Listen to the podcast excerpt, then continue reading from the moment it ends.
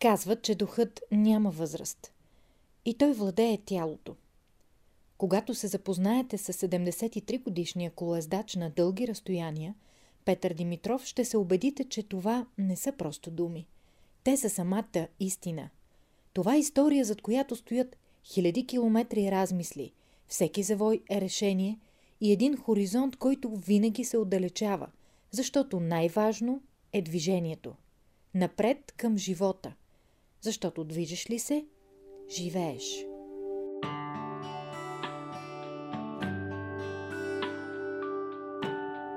Алармата на Петър звъни точно в 6.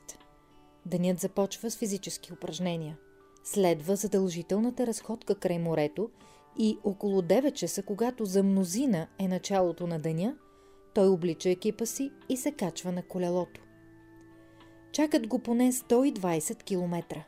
Всеки ден изминава толкова. Посоката е различна. Тя няма никакво значение, защото не е важна целта, а движението километър след километър и удоволствието да откриваш красотата край пътя, дори да минаваш по един и същи маршрут. Петър е на 73 години. Да, правилно чувате, на 73. И последните му 7 години живее буквално на две колела. На година изминава по 10 000 км. За него да стигне от Варна до Констанца в Румъния е ежедневната му разходка – или да си набележи някое доброджанско селце и буквално да изуми местните, когато си свали каската. През 2020 година изумява и почитателите на шосейното колоездене, които следят Дунав Ултра, най-дългият туристически веломаршрут в България. 740 км с начална точка Видин и крайна Дуранколак. Петър го изминава за 7 дни. Казва, че може и за 3 но предпочита да се наслаждава на пътя, а не на скоростта. И тук си мисля дали говори само за колоездене или за живота като цяло. Но да се върнем на изумлението. Това, което усещат хората, когато видят Петър на колелото и разберат възрастта му. Това, което доведе и мен във Варна, за да се срещна с него. Аз вече толкова години се срещам с такива хора. Първата ми реакция е на колко си години. Окей, 73. А, аз съм на 70 км, да кажем, от Варна. А, с ли идваш? Не, как с влака? Ето с колелото. И след това вече те се включват в разговор и казват, ами аз като бях млад, колко карах, е, значи карах колело, как спортувах. и аз знам по-нататък как ще протече. Може би всички сме свикнали, че след една определена възраст хората започват да говорят в минало време. И сякаш живеят в спомените си. А днешният ден е изтекан от трудности и задължения, които не напускат пределите на дома или не е вече на града или селото. Точно срещу това се бори всеки ден Петър, изминавайки километър след километър. Хубавото на колоезденето е това, че е, много дълго време си сам.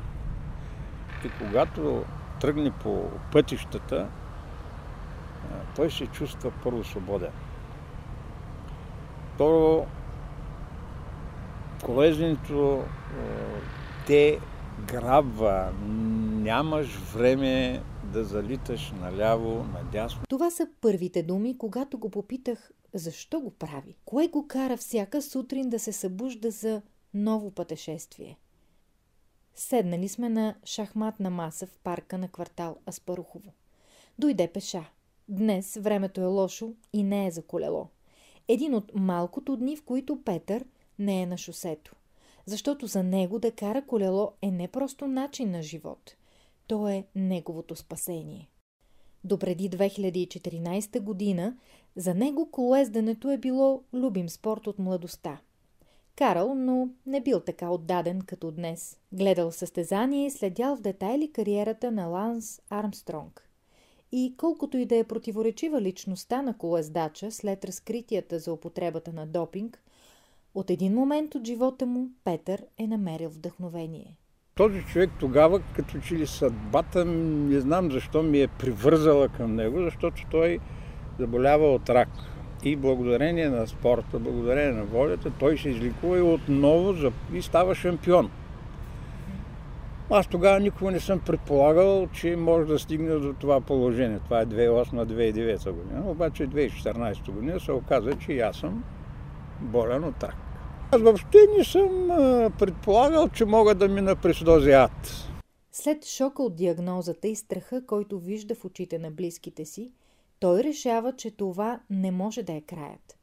Трябва да се бори за здравето си. Чрез целенасочени действия да направи така, че да промени изцяло живота си. Трудно е за обяснение, защото има няколко неща, които човек задължително трябва да направи, ако иска да помогне на себе си и да оцелее. Разбира се, няма гаранция някаква нали, на 100%, но в край на краища човек ще избира някакъв път и тръгва по този път. Дали ще бъде добър или лош, просто време ще покаже. Няма в такъв момент, когато нали, ври и кипи около теб, всички започват нали, да се притесняват, ти да, да, да се луташ дълго. Просто трябва много бързо да си избереш пътя. Аз избрах този път. Първото нещо, което задължително трябва да направи, според мен, всеки един, който има тежки здравословни проблеми, няма значение от какво естество са, това е да си промени начина на живот. Ако не си промениш начина на живот, за мен нищо не си направил. Това го казвам на всеки един, повтарям го, повтарям го. И те винаги ми задават въпроса, какво значи да се промениш начина на живот? Значи, първо, според мен, е да скъсаш тази среда, в която първо те съжаляват. Аз не съм човека, който обича да го съжаляват. Аз просто категорично отрекох събеседването с моите връзници събирането с моите връзници, общуването с моите връзници, защото те говорят само за болести, за цени и къде има промоции и така нататък. Е, не, категорично аз трябваше да избягам и аз нямах, просто нямаше как да стане, ако аз не бях се качил на колелото и да изляза.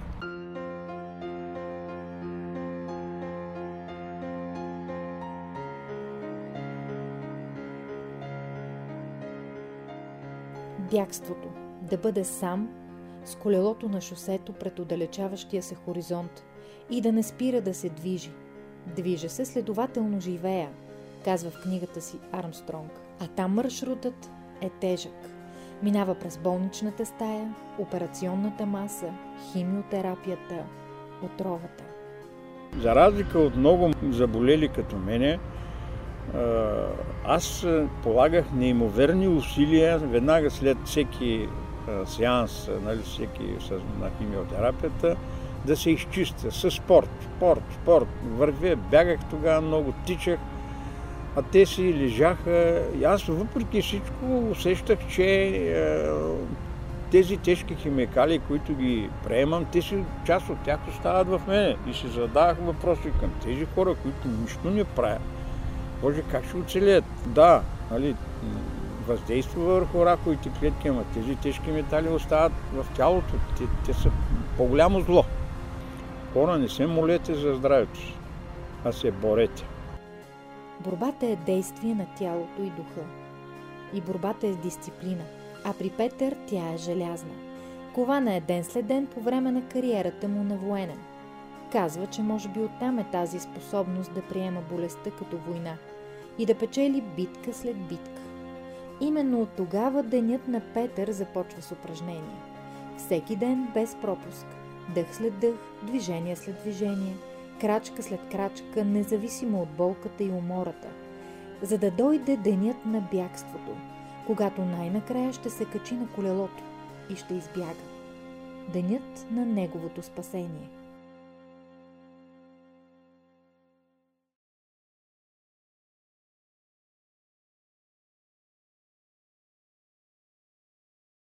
Четири месеца след тежката операция, една сутрин облича екипа и се качва на колелото.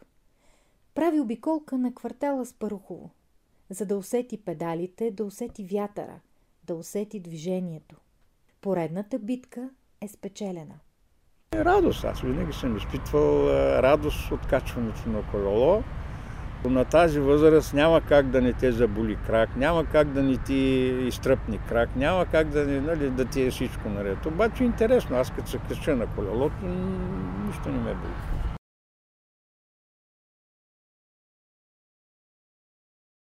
Карам ежедневно почти, когато времето е хубаво, между 80 и 100 км.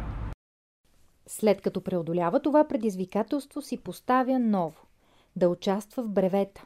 Веломаратон от по 200, 300 или 400 км, може би 500, които се изминават за определено време. Обикаля цяла североизточна България, стига до Констанца в Румъния, Катери Ботев връх. И казва, че за пенсионер никак не е зле. Но не е достатъчно. Голямата цел е Дунав Ултра. Короната в туристическото колоездене. Дори не се замисля, че възрастта може да е пречка. И преди две години звъни на организатора. И му казвам, нали, така и така, аз съм възрастен, но искам да участвам, подготвен съм. Колко ще години тогава бях на 72.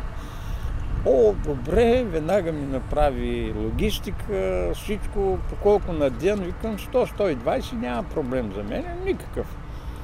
И така нататък. Много хора ме питат, защо точно за 7 дена го минаваш. Аз им отговарям така, аз мога да го мина и за 3 дена. За мен не е проблем. 150 км на ден, никакъв проблем не са. Мога да го мина и за 5 дена. Мога да го мина, али, аз искам да се наслаждавам на кръстите на Бога. Аз за това съм отишъл. Казва, че едно от най-големите предизвикателства пред него било да се научи да кара бавно. Защото движиш ли се с висока скорост, пропускаш света около себе си. Точно както в живота. Ние сме на състезание, ние сме тук да се радваме на, на тези кръсти, които за мен са уникални. Аз съм минавал по Дунава, но съм минавал служебно. Аз не съм имал възможност е, да се спра, да се радвам, да си правя снимки и така нататък.